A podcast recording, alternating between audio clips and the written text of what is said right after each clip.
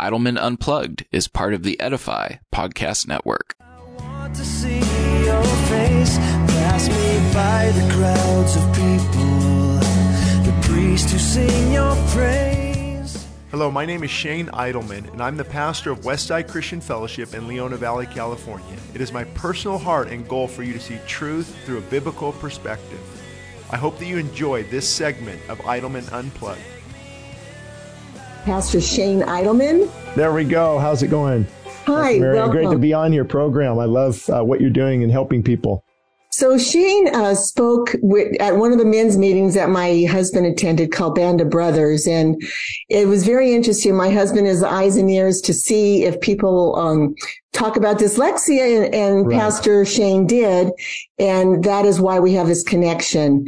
And I just wanted Shane to come on today, introduce himself, but I also have a few questions I'm going to ask him where he can share about his journey, and I believe it'll really bless you, and I hope you listen to this podcast until the end. So Shane, why don't you introduce yourself a little bit to our audience?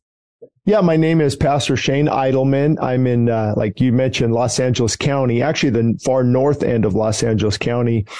And I mean, long story short, throughout school, it was challenging.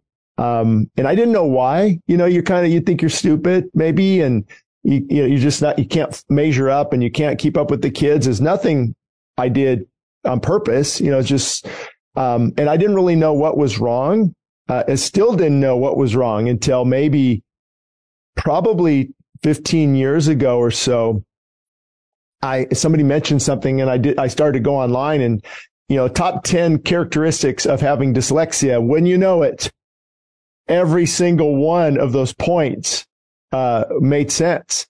Now I understand why I had such a challenge in school, such a challenge with reading. And if we're not careful, self-esteem can be really crushed, especially as a kid, because you start being called stupid, or lazy, or why don't you know this? And your mind is not working, the same as everyone else's. But as a pastor now, looking back, I can see how it was just, God used it to really break me and humble me, which is good. But also I think it's a gift in the sense that you're gifted to do something different. So what I do, and having to struggle, to really read well and to write well. Now I write books, if you can believe that. That's the funniest thing that's ever happened. I just laugh. But because of that struggle, there's self-discipline, there's hard work, there's that type A leader mentality. So I can see how those things can actually be used for good. But we also have to remember the school system. You're not supposed to rate a scholastic achievement based on everyone on the same level playing field. What is this person gifted at? What is this person? Where's their mind at? And that's why in the public school system, even 1620s when it was created, they would let kids kind of develop and see what they're gifted for. Hardworking, farmer, accounting, numbers, mathematician, worship, music. And so, I think that's one thing we kind of miss in the schools is that we put everyone on this playing field that a lot of us can't really compete in. So I had to barely graduate high school, 1.8. And, that was why too. Yeah. But then I can talk more about, what happened later on. Well, talk to me a little bit about how your teachers responded to you. Did they even understand that you were having a little bit different challenge, or that you were even more creative than the other kids? And how did they help you or hinder you? I think looking back, my mom, bless her heart, was probably challenged, like, Shane, can't you just get this? But she was great. She, she helped with me at home. And I do remember I went to a Baptist school and then a public school and then a private, high school. And I think my mom was trying to do that to see if that would help. But and the teachers, there's 30 kids. And so one thing I think that really harms children is that lack of one-on-one. If I could have went to my algebra teacher and said, I really don't understand. I have no clue what's going on here. You lost me the first week. And now we're 4 months into this and geometry and numbers and even reading, my eyes will skip to the next sentence, and readings can be really challenging. And so I think they just went with the flow, and barely graduated. Like, okay, we got to get Shane through, poor kid, you know, kind of stupid, dumb. But they don't realize that a lot of people who struggle with that are intellectually can be very smart, because once God brought the prodigal son back home and I devoted my life, now I love to read, probably read 3, 4, 5 books a month, thousands of books in the last 23 years. And because there's also not a desire. Because if it's hard to do and you're not getting it, there's no desire, because there's no motivation. So now I'm motivated to learn more about God, more about theology. So I have to read things, maybe like go back, what was he trying to say? And so it's a little harder to read. And I hate reading in public at the church. I mean, I'd rather just have a sentence or two and then I can, you know, speak on, like Charles Spurgeon did that a lot. But if I have to read a whole body of scripture, you know, my mind, as you know, my mind sees, it's going ahead of me. And so it's almost like the dog said, sit down. You have to go real slow to capture each word, or else I'm already at the end. Maybe that has to do with my type A personality too, wanting to get through things. And so it's really still a challenge, but I love it because there's other giftings that come out of it, you know, for sure. One of the things I've shared in other videos is that, you know, God gave us the brain parts to all work together, but we weren't born with a reading brain right. Like we were to see and hear. So people who have a different way of learning have to their brain has to be retrained. And we do a lot of work with music and play music in the left ear. Mm. While words are going into the right ear through various ways, whether I'm speaking, whether it's my app that has spelling exercises on it. But literally when kids have one-on-one intervention, and for, you know, it's been proven that after a year of retraining the brain, an MRI will look the same as their MRI will look as like someone who doesn't have dyslexia. Right. So the brain is being retrained. Do you, so you mentioned that seeing the lyrics of, like worship songs, the lyrics are struggling because there's those spelling and grammar tricks that you haven't learned that would be an obstacle. But what about music in general? Do you learn well when you're listening to background music, or do you listen to an earphone in your left ear or anything? It's funny you said that. And I want to get right to that, but there's something it just popped in my mind, and I think it'd be important for people to know too.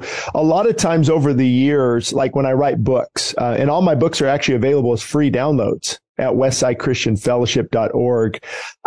And people say, you know what, you have a gift to take complex things and bring them down to where just the normal average contractor, business, you know, just the stay-at-home mom, where they can understand it.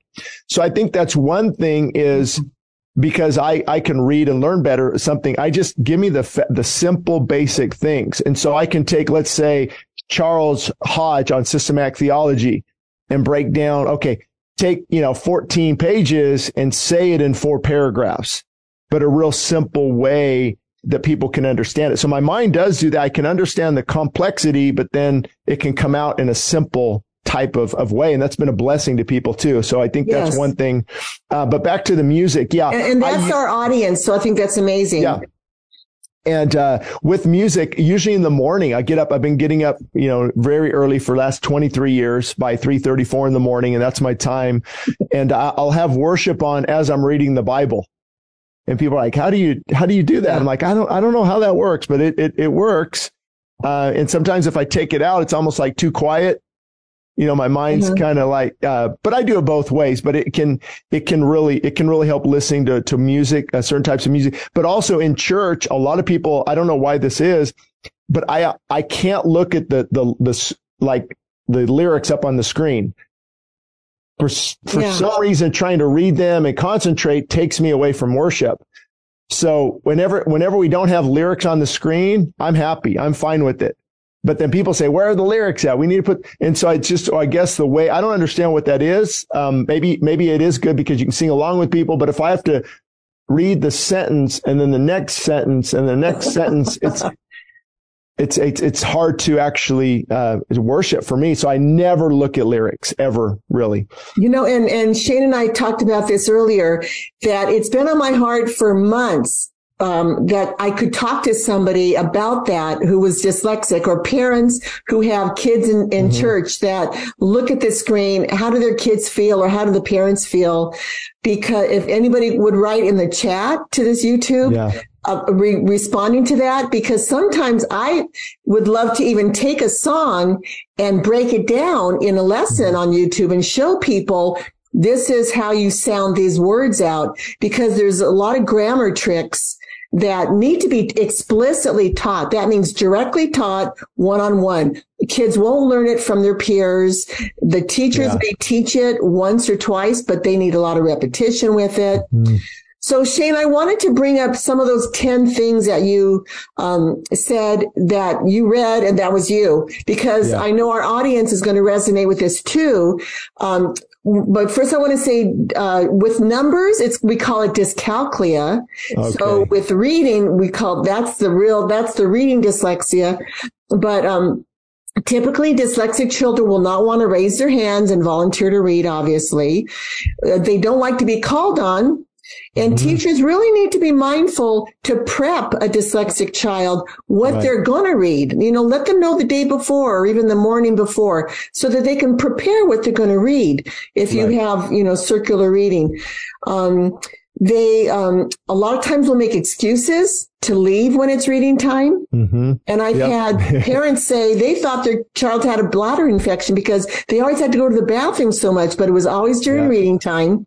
That's what I did. The teacher and the kid admitted, I just didn't want to read. Mm-hmm. And then, of course, feeling embarrassed because auditory processing, the way the speed that our brain works when they hear something, they may answer a question after it's already been answered.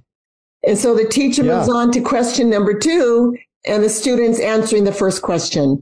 So there's a slowness in responding to teachers. Mm. And teachers need to be patient. They need to give the whole class thinking time and not only call on the first person who raises their hand. Right. Because dyslexic children are bright and they have the answers, but they need a little bit more processing time.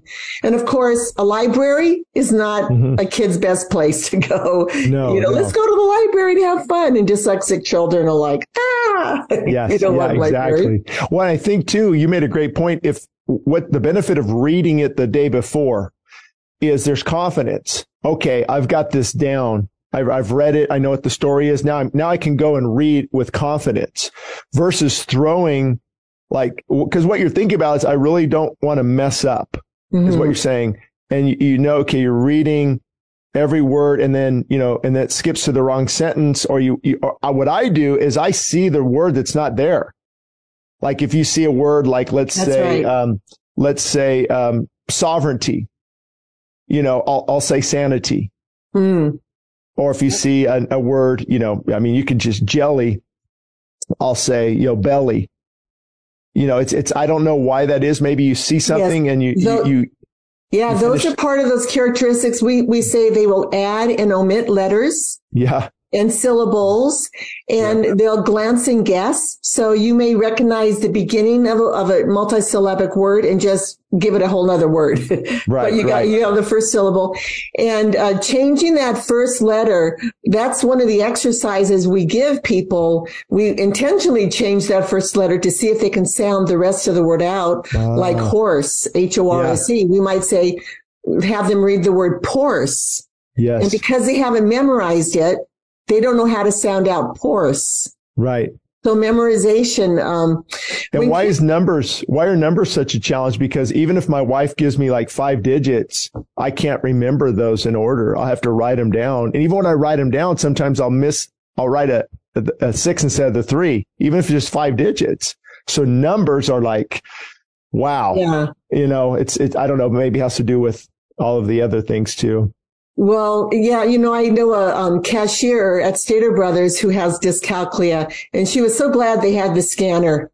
Oh, that would be it's funny because I can tell my wife, well, remember last January or a year and a half ago in January, we were at your parents' house, we were both sitting on the couch, and you got up to get some sparkling water, and then that's when you said that we, about vacation, and then I got up, and then you said this, I brought you the magazine, it's like, how do you remember all that? But then I can't remember, here's a real quick, code to get in the door.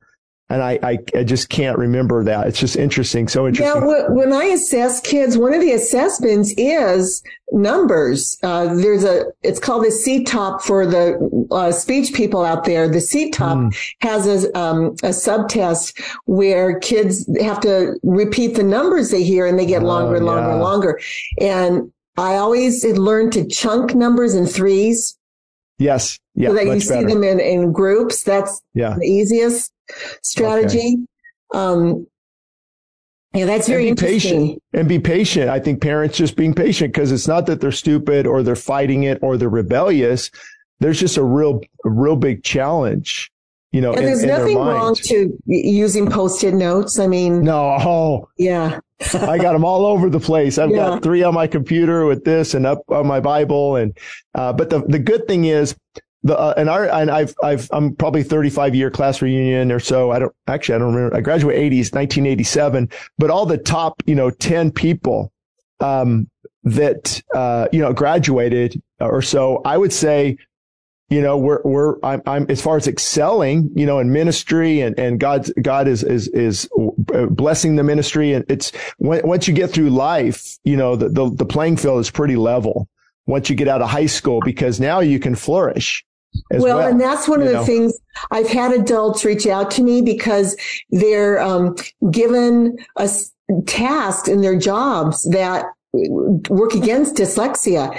A real recent person reached out to me that said their computer pops out the progress of everybody else. How are you doing? Jane's doing this. Tony's doing that. She's like, I don't want to hear how everybody's doing. I don't want to be compared. Maybe give it to me twice a day. Yeah. But if a dyslexic person is in a position where they're working with a lot of numbers or with a lot of words, they need to have an assessment so that their employer can be more gracious to them and give some accommodation to them. True. Yeah, absolutely. So we do assessments here. I do. And I think that's real important. Like you said, as you transition into adulthood, you find a career that works for you. Yeah. And, not accounting. That's right. Not accounting or a librarian or or things like that, And why even spelling is still challenging today, And that's why my very first book was around 2000 actually, and my mom just bless her heart, she was a great at math. She had a master's degree and wrote papers sometimes for the state of California, and man, she would just redline it, just tear it apart. And the first 3 or 4 books were painful because she was really editing most of it, cleaning it up, and I got better a better writer as I progressed. But even today, if I just misspelled sovereignty yesterday, I couldn't remember how to spell sovereignty, or just there's so many words that you just forget how to spell them. And, we have, we've had several adult dyslexics on that would talk about dyslexia hacks, using, Siri in your phone, or start talking in your phone and it tells you how to spell something. Even I do that. I do too. Yeah. It's a nice trick. How far did you go in school, Shane? I just barely graduated high school with a 1.8. And, that's right. Okay. And people said, least likely to succeed. And I did turn, because of the self-esteem issues, I turned to alcohol at a young age, and so had to battle that throughout my 20s, finding that, now I'm the life of the party. And so this, alcohol made me this other person that wasn't this stupid Shane. And I was kind of overweight, so I was teased a lot. And that's why I got into health and fitness and bodybuilding. And you try to fix this, but you get into something that's not as good either. And so after that's when I found my niche with. I eventually ended up working for 24 Hour Fitness centers. I don't know if you've heard of those before, but became a district manager. Yeah, became a district manager. Even in your area, I had Pasadena and Glendale area for a while, Montrose. In that area for a while, just as a district manager, and so I was over sales and marketing and over all these employees. And then that's when God really grabbed my heart, and I got out of that and into writing and speaking too. I can't believe it. So for me, it's like God gets all the glory, all the credit. Someone like me should not be writing books, let alone speaking. And now God has got our messages are on 80 different radio stations across the United States. Tens of thousands of people hear it each week. And so God uses the least likely. And once I humbled myself, submitted myself to him, and what you can truly look back and say, he is really guiding me. But it's hard even public speaking because, you know, you can not stutter, but, you know, a lot of rabbit trails or your mind, you know, you want to go somewhere, but your mind's going over here. And trying to stick with notes is hard. So I just have bullet points. It's like the skeleton, and I put clothes on it while I'm speaking, if that makes sense. Much better than a manuscript. And I hope, you know, Richard Andrew once said this about me. Are you guys hearing what he's saying? You know, look at the wealth of skill that God has given him. Yes. When I would share all that I was doing, Richard Andrew's mouth would just be going, and you guys aren't using her gifts and her talent. She's here for you. So you have, you're demonstrating how God does use your brain. I mean, the dyslexic people, 1 in 5 people has dyslexia or have dyslexia. I didn't know that. Yeah. So I love when teachers can teach to the whole class as if everybody had a learning challenge because, you know, all they have to do is teach phonics. Slow down, teach phonics, and it's structured. Well, the science of reading, we point out it's systematic, structured, sequential, cumulative, where everything they're, you know, and it has to be emotionally sound where kids are feeling good about what they're leaning. I tutor a young girl, a kindergartner out of my home. And I love it. I get so excited to know that I'm going to help her. And I love when I see her grasp it. And I had another kindergartner in my home that really, really struggled with the basic concepts of kindergarten. Yeah. And so she's going to have a life of needing that one-on-one help. Yeah, one-on-one is key for the, and I think I don't know if kids will listen to this, but parents can encourage them. You have to be the encouraging voice. Hey, don't worry about it. Reading's not great for everyone. Look at this pastor, you know, how he grew up, or it's not, you don't have to follow Susie and Jack and Chrissy at school. God might have a different design for you. How you learn is different. And I think, and we see it at our own house. 2 of my daughters, I mean, they'll get up and do their own school for like 2 hours, where my son is more hands-on working, got to build something. It's like complete. And my other daughter wants to work with animals, be a veterinarian. And so, you know, training the child in the way they should go versus trying to make them all fit into this certain mold. You have to all learn the same way, because I learn really well with a certain way.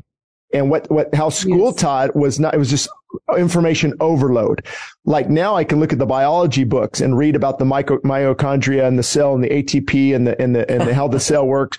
But back then it was just like chapter 1, chapter 2, chapter 3, and all this information versus just piece by piece. But I think kids need motivation too. It is hard for a kid to go read a boring book. Yes. And so my mom would say, maybe some ice cream if you get through all of this chapter and write down the bullet points for me, or $5 once you read this whole book. You know, I don't think there's anything wrong with that, because it's a motivation of discipline, and you begin to develop discipline as you get older, and rewards, you know, like a chore chart. And so I think you can tie it into that, make the book interesting and fun, but not put on too much at one time. Because with those with dyslexia, I think I can feel overwhelmed pretty. No, I mean, I've got some strong shoulders, but if things are coming at me and you're trying to process things, you can feel overwhelmed, you know, like, just one chore at a time, one task at a time might be good for kids. Yeah. You know, I think about, I will wrap this up because I want to be sensitive to your time. But I'm thinking of being in the classroom, how we would have contests and give the rewards when dyslexic kids are competing against others, and you can't motivate out of dyslexia. Yeah. Sure. They can't change how they are. But you definitely could reward kids individually. Like you're saying, your mom rewarded you individually. And I think too, I think, you know, looking back, I think we have to be careful And I could be wrong here. You know, correct me if I am for sure, because I'm not an expert on this. But it's definitely, I don't know what they would call it. I don't know if it's a disability, maybe some degree, a learning disability. It's defined as a disability, but it's a learning difference is how we refer to it. Yeah. Yeah. And instead of telling kids, you know, well, you have this disability or you have this versus you just learn different than this person, than this person, this person. It's just a...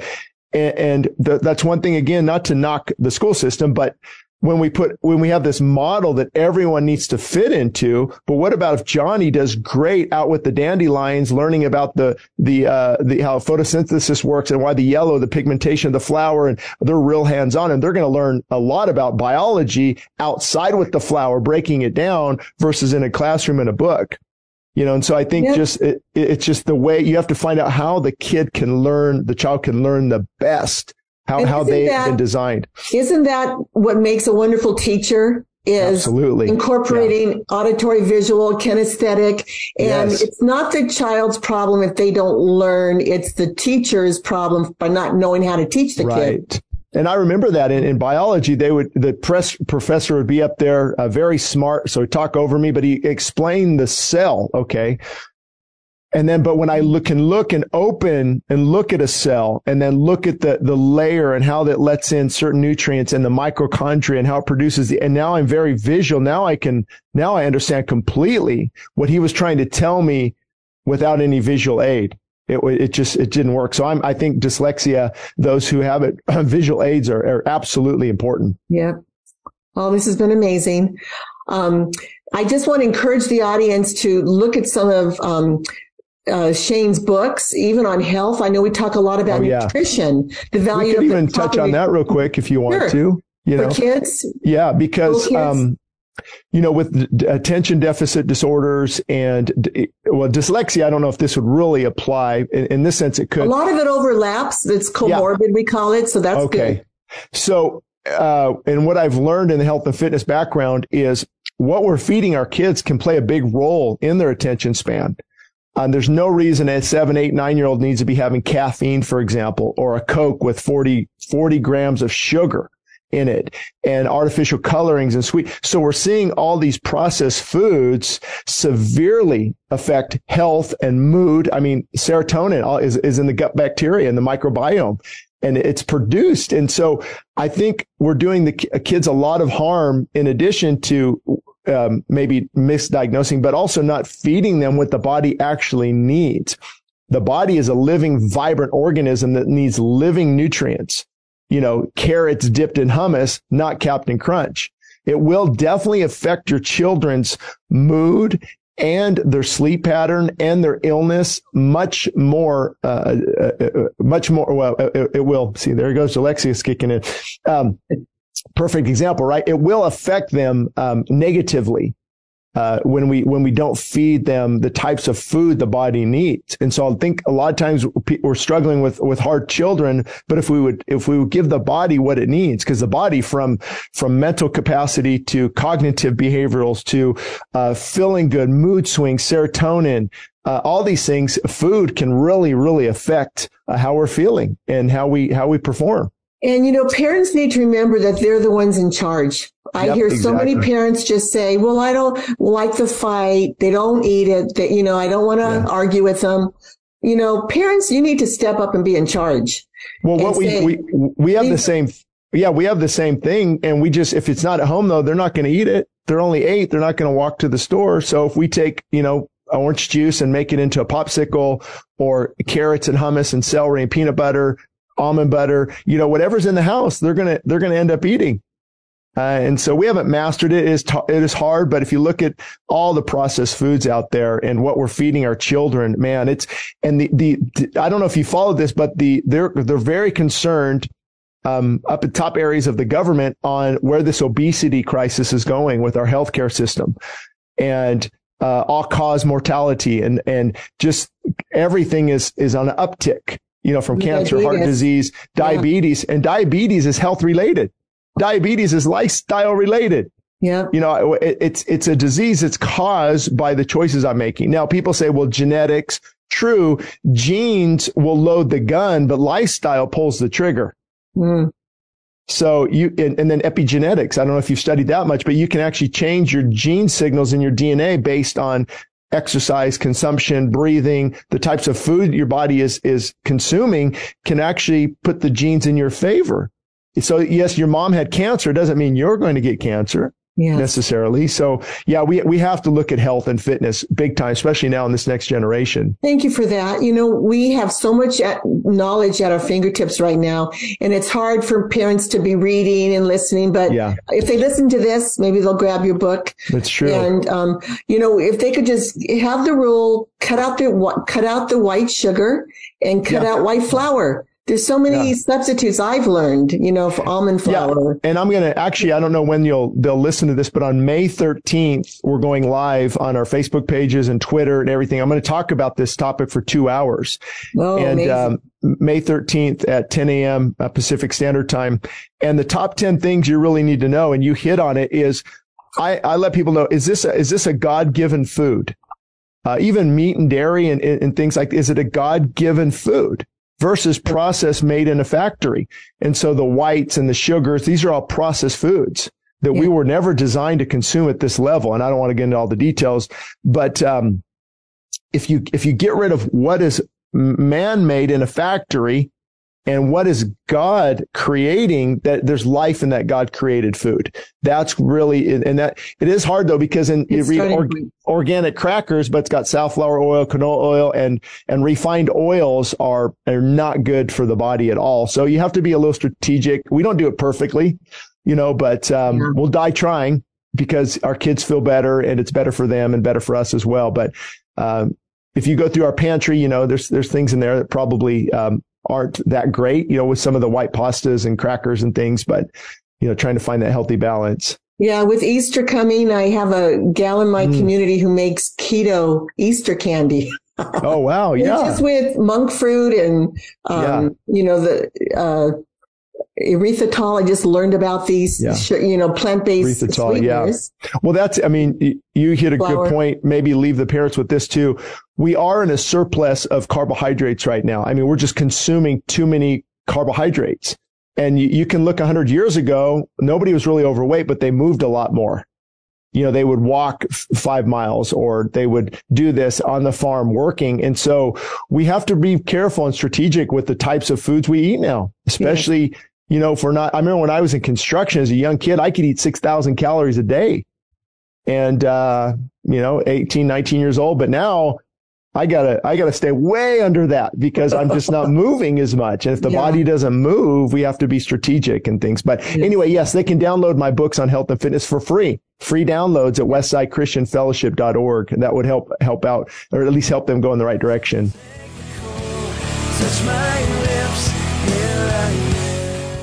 If you've enjoyed this episode of Idleman Unplugged, be sure to send us your ideas and topics for future episodes of the podcast. You can send us an email at WestsideChristianFellowship.org or ShaneIdleman.com. Thank you for listening to us today, and join us again on the next episode.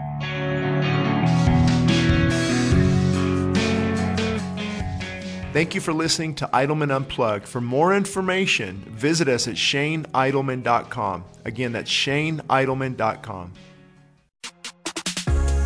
This podcast is part of the Edify Podcast Network. Edify is a faith-inspiring app that brings together thousands of the best Christian podcasts in one place for your listening enjoyment. Cut through the noise and grow your faith by diving into the world's top Christian podcasts today. Download the Edify app for free from the App Store or Google Play, or by going to edify.app. That's EDIFI.app. El Paseo Publications proudly supports the Westside Christian Fellowship Radio Network. We are committed to quality and Christian publication. Free ebooks can be found at westsidechristianfellowship.org under free ebooks. Books such as What Works for Men and What Works for Young Adults will help readers understand that the obstacles ahead are never greater than God's power to take you through. Books such as What Works When Diets Don't and Feasting and Fasting demonstrate how health can be achieved from a biblical perspective. Other free books such as answers for a confused church and desperate for more of God show the importance of fully surrendering our lives to Christ, and One Nation Above God is a must-read for anyone concerned about the direction of America. Again, free downloads of these ebooks are available at WestsideChristianFellowship.org. We are happy about partnering with the Westside Christian Fellowship Radio Network.